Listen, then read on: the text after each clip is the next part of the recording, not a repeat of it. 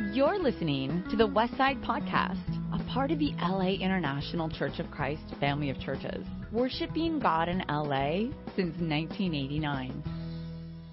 Well, I really appreciate the Westside uh, Church. We are very uh, giving, and I really think a very compassionate group as well. As you all know, about uh, three weeks ago, we lost one of the members of the staff here on the veterans uh, staff that have been working here for a long time, and that uh, he died uh, all of a sudden from a motorcycle accident. And we found out, and the next day as we got together, we took a contribution for him. And I just want to let you guys know that we collected over $1,700 uh, for him, and we're going to be able to distribute that money. He has family here as well as in uh, Central America, so we're going to distribute the money uh, to them. And I think that the whole staff here is very appreciative uh, of that as well. So thank you so much for your generosity. Let me do this. Uh, how's the sound? Is it okay, or is it? It sounds a little bit weird up here for me. It's a little bit odd. Okay, let me do this. Mike, can I shut mine off and I'll just use this?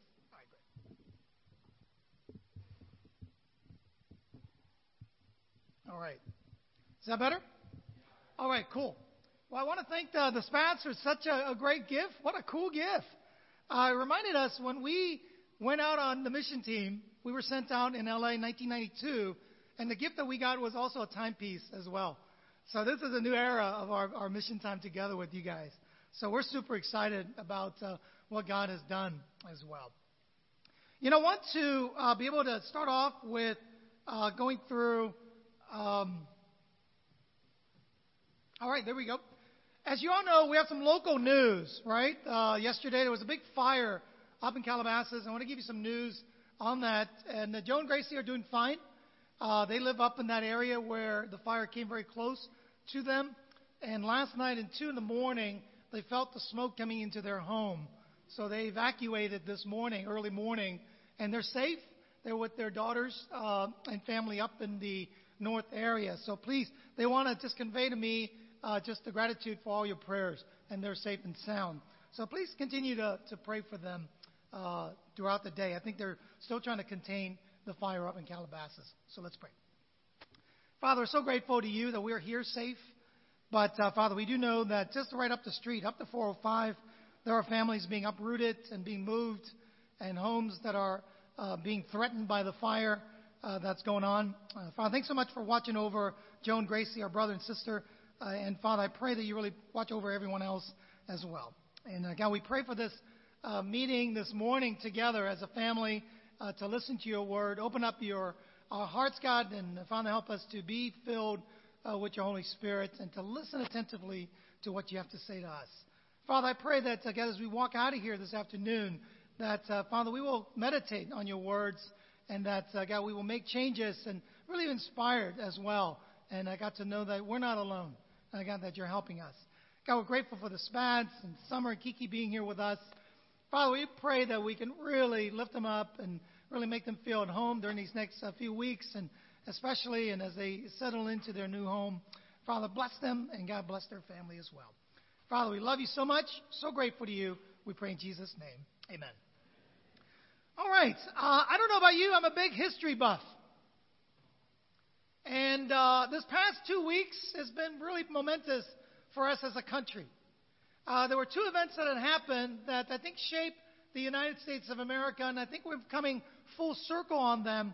And one particularly is very important to me because I was born in 1966 in Saigon when the war was raging.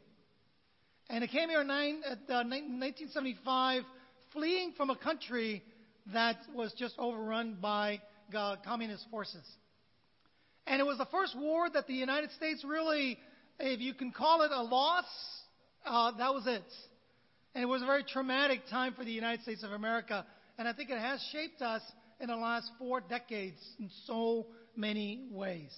Shaped us in how we fight wars, shaped us in how we do diplomacy and engage and not engage as well. But uh, two weeks, uh, within the last two weeks, President Obama went back to Vietnam to shake hand with the communist leaders of the very city that we tried to overthrow 40 years ago.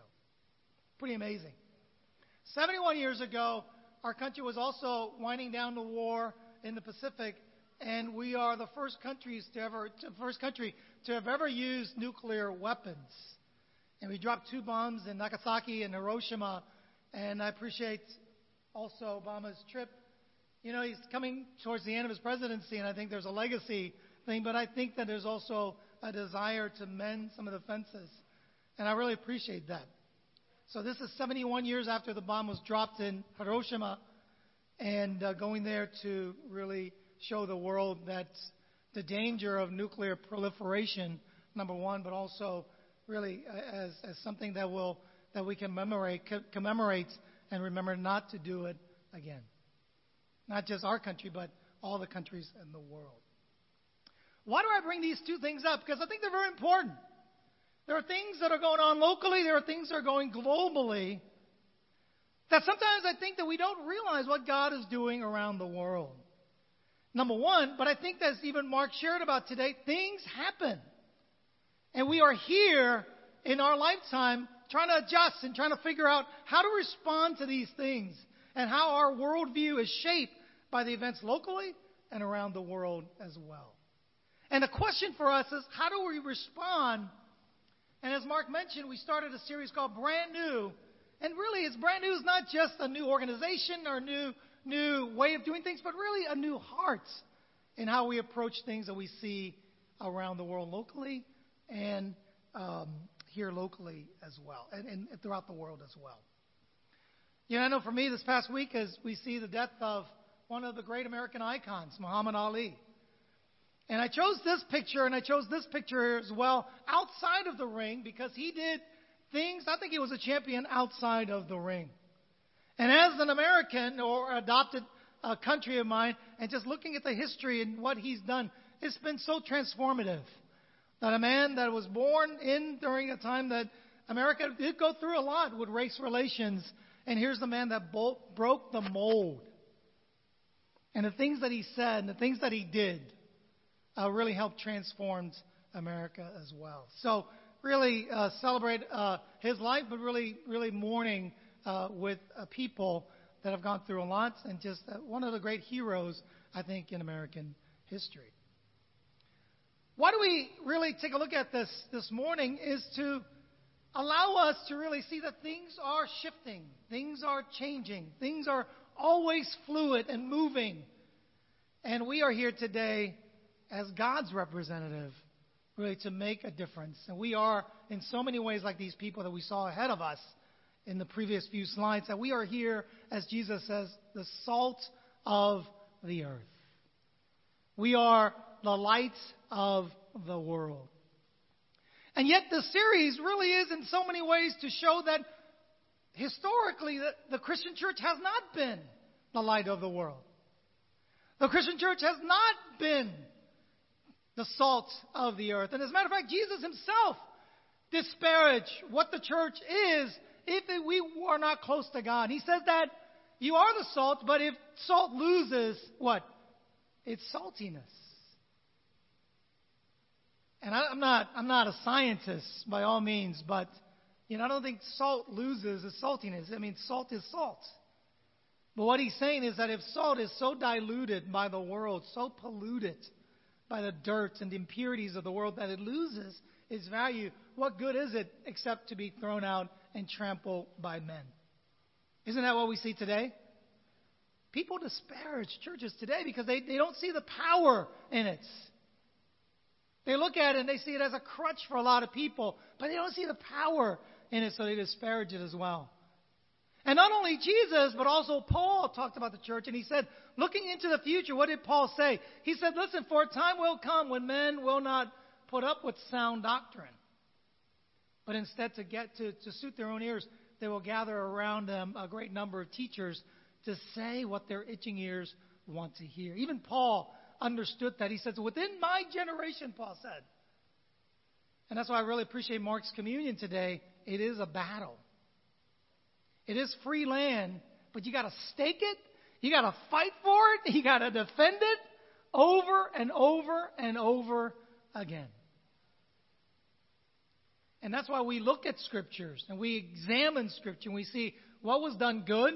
We take responsibility for what was done not so good, and we we stake a movement towards the future on what we can do now. We have a great opportunity here in the church in the West Side. We really do. I think we've gone through a lot in the West Side. I think we've gone through an upheaval, a time where we question things. And you know what? I'll be honest with you. I was born during a, revol- a, a, a civil war. I don't have any problems with, you know, putting up the, the gloves and finding things out. I was born realizing, understanding that if you want something, you got to fight for it. And you got to examine old paradigms that worked for a time. And we're not here to disparage some of the things that people thought were good. And we build upon that, but we also learn from it as well. So, hence the series Brand New. Jesus brought something entirely new. You know, we talked about letting go. Part of Brand New is letting go of some of the old stuff, and that was two weeks ago. Last week, I appreciate Brian. He did great things. He talked about, he did a great sermon about the only thing that counts is what? Faith expressing itself in love. And I appreciate what Brian says. Brian says that Jesus brought this new model. It is a lot more simple. Minus the 654 or whatever laws that the Jews came up with just to make sure that they don't violate God's commands on top of the scriptures. But Jesus come and Paul came and says the only thing that counts, and seemingly, ostensibly, it seems so easy, right? Love, fluffy, ooh, nice songs. It's more than that. It is ostensibly more simple, but infinitely more, more, more, more sacrificial. In the Old Testament, there was a call to give a tithe, everything that they had. In the New Testament, they were called to give their lives. So today, we're going to talk about what if. What if we go back? What if we really live out what the Scriptures talk about? What would that look like for us as a people? What would that look like as an individual in our relationship with God? And what would that look like in our communities if we really believe in Scripture and hold on to them wholeheartedly? Next week, Todd's going to get a chance to preach, and we're going to figure out this is going to be a great summer. We're going to get a chance to define some terms. That's why I'm really looking forward to working with Todd together. You know, we have similar, I think we have similar thoughts in this. We're not afraid, I think, in just trying, let's try it. Let's figure this out. Let's not be heretical or anything like that. But let's try. Let's try what God has given us. And when we look at scriptures, we want to see how we can do that. Jesus foretold the kingdom, and it was the church that came. Cynical, don't you think? I finally figured out. I tracked down who said it. it was a. It, I was right. It was a bitter old French philosopher. If you have any like quotes that are really bitter and, and you're not sure, I would say 95% of it is like a French philosopher. A couple of Germans too. I didn't say that. Todd said that. Todd says a few Germans throw in the mix as well. Mark Shaw. Karen Shaw. Jesus foretold the kingdom, and it was the church that came. He was pretty bitter. He said, You know, I, I look at Scripture and I see this great kingdom that God has foretold, and I look around me and just empirically I see this. It doesn't match. There's a dissonance there. And it wasn't just him.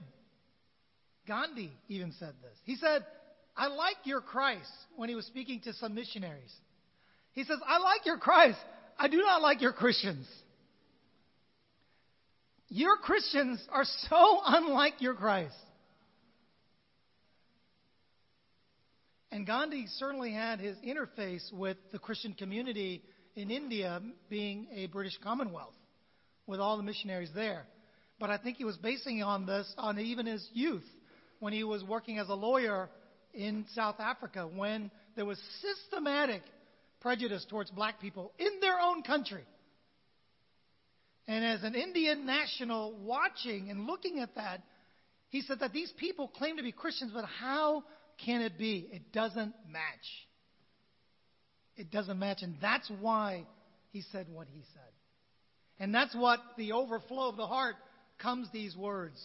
I like Christ. Theoretically, I don't like the Christians, though. And do people feel that way about us I have some good news. We have an opportunity to change this. I don't know about you, these are fighting words to me.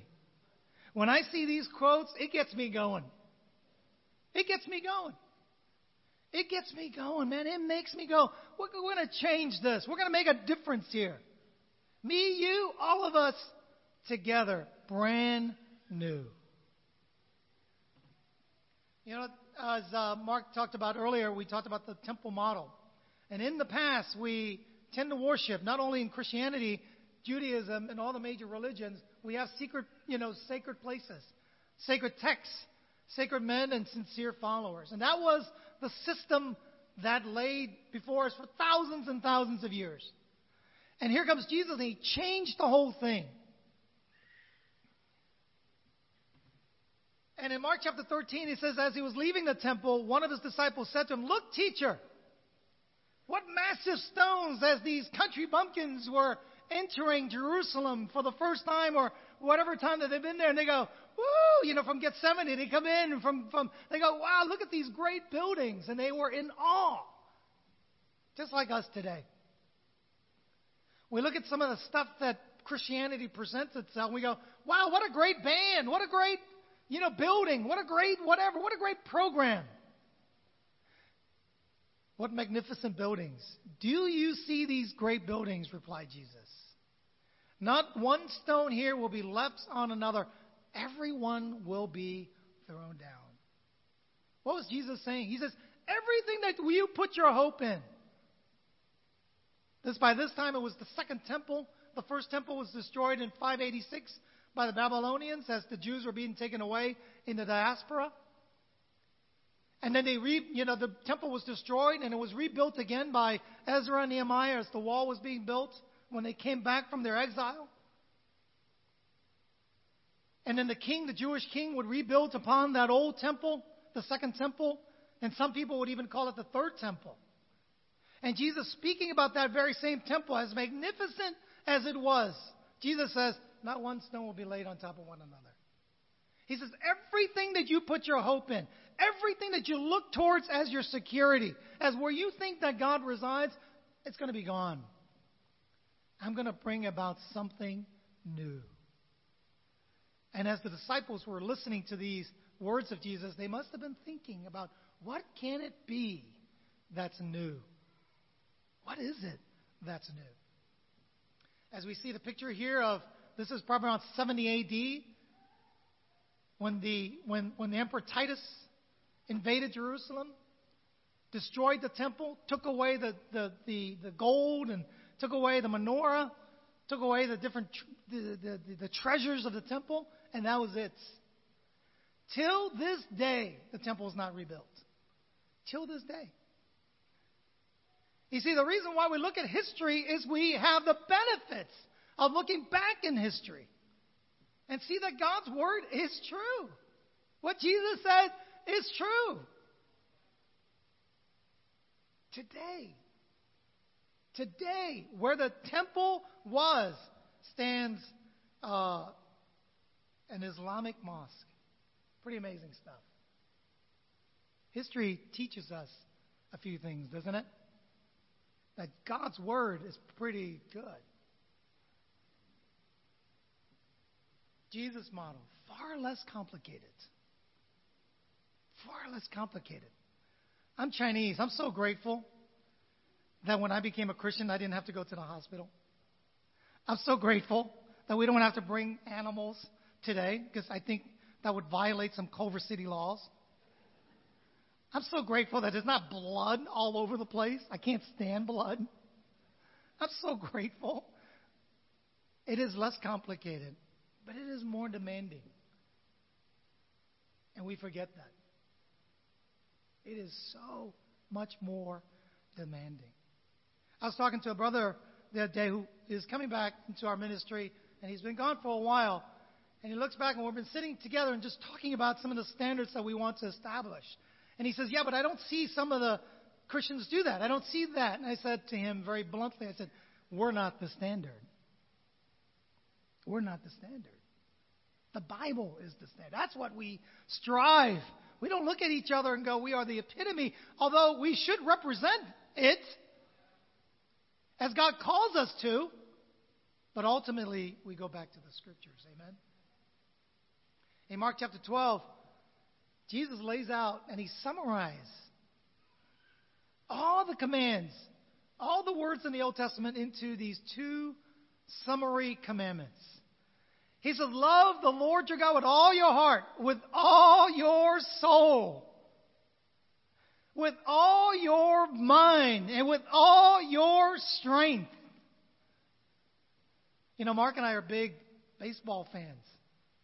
When I talk to Mark, I love it. You know, we're like reading our stats. We even know the members of the 1977, I think, uh, Pittsburgh Pirates, right? Willie Stargell, all these guys. I'm like, why did I expend so much energy with all these numbers? Their batting averages and all these things. We put our minds in so many things, don't we? And God says, I need you to love me with all your mind. Everything that you got. Your plans, your yearning, your joy. When you talk about my scripture, there's got to be joy. There's got to be contemplation. There's got to be meditation. There's got to be just excitement. All of our mind and with all of our strength. You know, I texted our girls the other day a scripture that you know they're in college right now. They're they're trying to figure out what their majors are, and we text them the scriptures. Says, you know, hey, excel in the gifts that will benefit the church, that will build up the church. Excel in gifts that will build up the church. I'm looking forward to getting together with the campus students uh, these next, you know, those who are staying to really talk about their future. This is not just a one-time, you know, time where you know we're we're just hey just kind of going along. There's got to be a focus on how to build up the kingdom. The second is this love your neighbor as yourself. There is no commandment greater than these. These two remains. Love God and love our neighbors as ourselves. I'll be honest with you, it's pretty tough. You know, I appreciate Chaz's little push there for the special missions contribution. It's true. To give up your hard earned money for people that you don't even know. To give up hard earned money for people that you can't even speak their language to give up money for people that are 8,000, 9,000 miles away. It's the others. That's hard. But yet, that's what God calls us to be to love the others. We live in an exciting time. Did you know that within 20 or 30 years, America will be the largest Spanish speaking country in the world? Good news. You don't have to pack your bags to go to the mission field. They're coming here. They're going to be your neighbors. Good news. Save that $75 on your passport. They're, they're going to be hablas español in your face. And the Chinese are coming. They're buying real estate left and right, man. Cash. I am so sorry for my people. we mess things up. They're coming here. It's exciting. People that are persecuted in the Middle East that can't be evangelized over there, they're coming here. We got to learn their language, amen. Maybe not physically, you know, learn their language, but we got to we got to really love our neighbor as ourselves. That's a challenge. That's a challenge for us. But it's a good challenge, isn't it? It's a good challenge. Go to church. I'm a minister. I'm telling you, don't go to church. Don't go to church. That's not what Jesus had in mind. The word church really is a German word that took ecclesia, ecclesia, and, and, and put it together as a church as, as a representation of a building. And, and there's variants on, on the meaning, but we understand in American modern day evangelical church, and we kind of define a church as a building. But that's not what Jesus is talking about. The original word means that it's, it's more than that. So Jesus, when he spoke to Peter, explained a little bit about what the church is really like. He says, I tell you that you are Peter, a play on words, little rock, little pebble Peter. You know, we have little Gabby where we call her all kinds of names.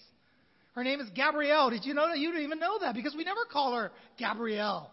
Right? We call her Gapster. We call her, you know, Goober. We call her all kinds of names. So Jesus look at Peter and says, You are a little rock. He says, On this rock, the big rock, I will build my church. and the gates of Hades will not overcome it. He said to Peter, he says, Peter, listen. The foundation of the church is not you and your whims and your traditions and your fashions. The foundation of the church is me, but I'm going to give you some latitude. He says, I will give you the keys of the kingdom of heaven. Whether you bind, whatever you bind on earth will be bound in heaven. Whatever you loose on earth will be loosed in heaven. So the fundamental foundation is on Jesus. But I'm going to give you some latitude on how to build your church. And this is genius. Because what we do now was totally alien if our brothers would be transported in time to, to come here and look at what we do today. And we would be aliens going back 2,000 years back. Same thing, but God says, I don't really care. That's not my point. My point is that you do the best that you can, but keep my foundation. I say that because sometimes we get really hung up on style, right? We get hung up on this person does that, that person does that. You know what? That's just the way it is. There are different styles of doing things, but we need to keep the foundation. I appreciate Todd. Todd has a different style than me. He speaks differently. I mean, he looks at things differently. He sees my bald spot up here. You know, I mean, I mean, he sees everything. I'm like, I'm, I'm just glad my wife is shorter than me. When I talk to my wife, she sees my nose. You know, I'm like, I'm trying to be like this. You know, but Todd, he sees everything. So I'm like, hey man, don't look at me. You know what I'm saying? We have different styles. We have different vantage points. We have different angles. But our foundation needs to be the same. What if? What if? Ecclesia is an assembly. It's a congregation. It's a people that belong to God. It is what Jesus says, where there are two or more, we are representation of God's church. Amen? That's a good thing. That means that we, it's a portable thing. We can go anywhere. It's portable. Church is portable. You know, there's a new thing that I really like. It's it's on Amazon. It's called A Man in a High Castle. It's it's a historical. Since we're on this historical motif, it's a play on history. On what if the Japanese and the Germans won? What would that look like in America? And they play it out. It's pretty cool. If you have time, check it out. The Japanese got the west west coast. The Germans got the east coast. And we love that kind of stuff, right? What if? What if? What if? But you know, instead of just watching a movie and it's hypothetical and stuff like that, we have a great opportunity to shape what ifs in our church today. What if? What if we really believe in the scripture? What if we really love God with all of our heart, mind, soul, and strength? What if we love our neighbors as ourselves? I have three quick points. What if? Point number one what if we love God? If we love God with all of our heart, mind, soul, and strength, our worship will be driven by love. Our worship will be driven by love. The things that we do will be driven by love. The decisions that we make will be driven by love. Love for what? Love for God and love for each other. We are not of ourselves, the Bible says, right? What we do affects one another. You know, they've done studies on human brains where they said that the human brain, if we were to describe it, it is a social brain. It is designed to interface and interact with one another. Even when a baby is born and when it's not touched and when it doesn't have the interaction, it doesn't, it, it, it's not, it's extremely unhealthy to say the least. We need each other. We are driven by love, not the temple model, not because we have to, but we want to. Not because it's traditional, but it's 10, 1030. No, we want to. We want to make this great. You know, when Paul was speaking to the church in Corinth, and he had a hard time with the church in Corinth. Corinth was a little bit like LA. Corinth was a little bit like New York. It was a very cosmopolitan city. It was a very uppity city. You know, it's not unlike today. There's a lot of competition in Corinth. And I love this one song, and I'm not a big country music song guy, but there was a song that was written about, oh, about three decades ago. And it says, not smart enough for New York and not pretty enough for LA. Remember that? That's what Corinth was like. And Paul came in there intimidated by the ambition of the Corinthians, by the morality of the Corinthians. And he said this He says, Listen, he says, What is Christianity? I says, Let me tell you what Christianity is. He says, You yourselves are our letter. Written on our hearts, known and read by everybody. He says, Listen, Corinthians, when we go around the world, we tell people about you. You are in our hearts, you are in our minds, and we boast about you. You show that you are the letter from Christ, the result of our ministry, written not with ink, but with the Spirit of the living God. Not on tablets of stone, but on tablets of human hearts. What is Paul saying? Paul's saying that we don't have to constantly remind you. We can't. We don't have to send emails upon emails upon emails and you know letters upon letters. You know what? It's already in your hearts. It's already there.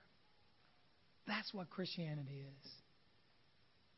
It's already inside. There is something inside of us that wants to please God. There's something inside of us that want to do what's right, that want to love God and love one another. Paul says, don't forget who you are. It's already written inside. The codes are already embedded inside. Isn't that cool? It's already embedded. Not like the Old Testament where they got to, you know, like write down. It's already on the inside. We just got to bring it out. For we are out of our mind. It is for the sake of God. If we are in our right mind, it is for you. For Christ's love compels us because we are convinced that one died for all, and therefore all, all, of, all of us died. Paul says, you know what Christianity is? You know what, why I do what I do? Right there. Christ died for me. And I'm compelled by that. And that's it. There's nothing else It's so freeing, the scripture, isn't it? That's it, it's right there. I know that Christ loves me. As a matter of fact, He died for me, and that is enough for me. That is enough for me. Everything else, just gravy. The church, how well we do, it's gravy. It's all gravy. It's very freeing to live like that, to be honest. It's awesome, don't you think? You're not dependent on the ups and downs of other people. You're not dependent on global events. You're not dependent on if someone said something mean or something bad. We're hurt, we're people, that's true. But at the end of the day, Paul says, Christ's love compels me, and that's it. And he's trying to get the Corinthians to do the same thing. What if, what if, what if we would be motivated by God's love? And that's it. Number two. What would our fellowship look like? It'll be marked by devotion. Our fellowship will be marked by devotion instead of commitment. Commitment sounds like such a, sometimes we need to be committed. I love that scripture when it says that, you know, blessed is the man or something like that who keeps his commitments even when it hurts. There are times when you got to do things because you got to do things. But the Bible says that it would be better if we do things because we are devoted to one another. Devotion is so much better. And it should mark our relationship with one another. We have relationships with everybody. We have relationships at different levels, and it's okay. I have a relationship with Albert. You see, when Albert comes out with sales, right? It's like 128. I said, wow, those grapes look pretty good. 128 a pound? I've seen cheaper, but 128 is pretty good. So I'm on my way to Albert's place, okay? And I'm going to see 128. I'm so excited. I love grapes. All right, so there's, there's a level of devotion to Albert, okay, and his sons, and all of them. I, I'm, I'm really devoted to that, all right? Until what? until I get a letter from Ralph. And Ralph says, look, you got 128. I got this for 99 cents. And I'm going to say, Albert, I, I, I love you, man. I appreciate all our past and all that stuff. But I got to go over to Ralph's because he's got it for 99 cents. Okay? That's okay if it's Albert and Ralph, right? It's not okay. That's how we treat one another. That's not okay. I know sometimes devotional can be a little bit far, right? But you know, it's great to see everybody when it's far and we're there. And I understand that work comes up. I understand things happen. But at least we've got to make an effort. Amen? You can't just write it off and say it's too far without talking to one another. That's not family. I'm 49 years old, dudes. If I go anywhere, I call my mother. I do. I do. Ask my wife. I call my mother all the time. And I feel good about it. I do. Because she's my mom. She worries, right? I drive back. Sometimes I go to San Francisco. I drive back. I'm at the grapevine. I call her. You know, I say, hey, mom, I'm, I'm going to lose reception here, but I'm almost home. And my kids are like, Dad, you're not almost home. You're lying. I'm like, I'm almost home. You know? Right? She needs to know. She's an 84 year old woman who, it's not just about me. She worries about me. And when we are not there, we worry about one another. We're devoted to one another. Amen? I want to let you know that when you're not there, it hurts. It does. Number one, it hurts. And number two, it devalues our commitment, our devotion to one another. We call one another. We communicate with one another. We inspire one another. We go, you know what? I have things to do. I know that. But this is important to me that we're here together, and I've deferred some of those things that I'm here with you. And I appreciate Jarrell. Jarrell drives two hours to devotionals when we meet down in um, in uh, in Redondo Beach. Jarrell has a full time job. When we had nobody to lead the singles, Jarrell stepped up. He came down from Seattle. You know, he was going through a bunch of stuff. He came down. He took about three months to sort things out. And he led the singles ministry with Veronica. That's a good thing. Amen? Devoted. We're devoted to one another. Can we move on? Ralph's and Albert, all right? They devoted themselves to the apostles' teachings, to the fellowship, to the breaking of bread, and to prayer. Everyone was filled with awe, and, every, and many wonders and miraculous signs were done by the apostles. All the believers were together and had everything in common, selling their possessions and goods they gave to anyone as he had need. Remember what we said? Less complicated, but more devoted to one another. Less complicated, but more sacrificial to one another. You know, that word is a very strong word. They were devoted to one another. And let me tell you, our first brother century Christians, they were slaves. A lot of them were slaves, and there's different definitions of slaves, but the fact is, they, they fought for their time to be together. They fought.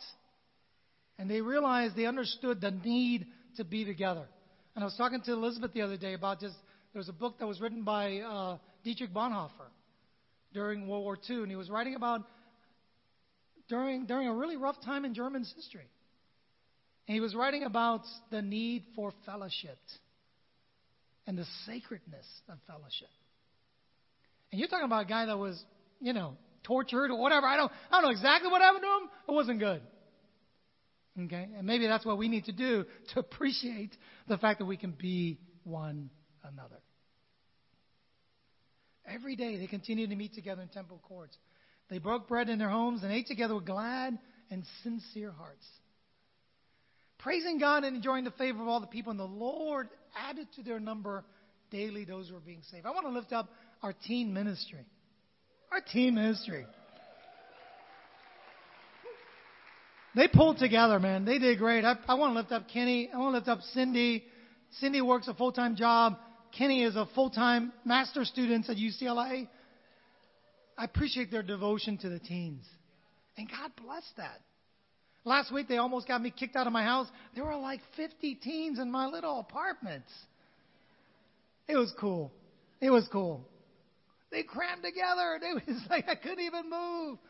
He said, Gabby, Gabby, are you okay? And she's like, it was like stepped on by some of the teens.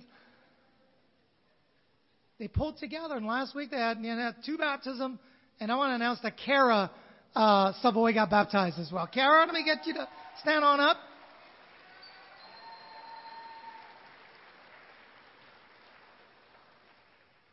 Devoted to one another, and God honors our devotion. Amen? Let me close on out. Communities will be impacted. What if, what if communities will be impacted by Christians? You know, in the Old Testament, this is not a good snapshot of the human race. God was going to destroy the city. Abraham argued with God. He started out with 50 people. He says, Listen, if there are 50 people, can you spare this city? And he thought about it. He goes, Oh man, I don't think there are 50 people in this city that are righteous. He whittled it down to 10 people. And God says He answered, For the sake of 10 in the middle, I will not destroy it. When the Lord had finished speaking with Abraham, he left and Abraham returned home. This is a good calibration of where humanity is, from my perspective, right?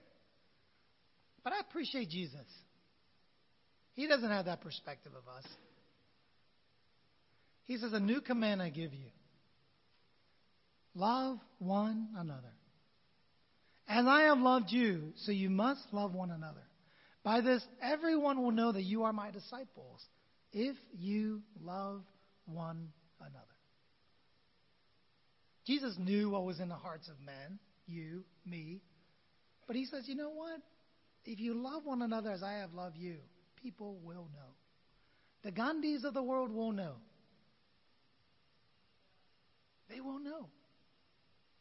Because of your love for one another. Let me charge us today as we really close out, kind of like the fall, spring, as we're approaching summer. You know, in the summer, we're going to really do some practical workshops on our midweeks. And we're going to really work on the one another relationship. How do we inspire one another? How do we love one another? How do we take care of one another?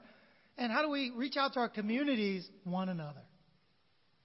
And I want to challenge us by this one last challenge as we close out before the song leaders come on autumn. Be the church. Be the church.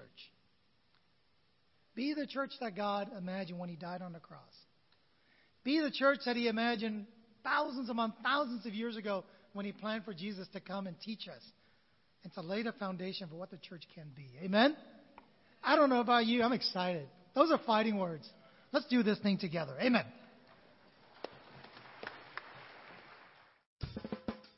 You've just listened to the Westside Podcast. For more information about our ministry, please visit thewestsidechurch.com or laicc.net.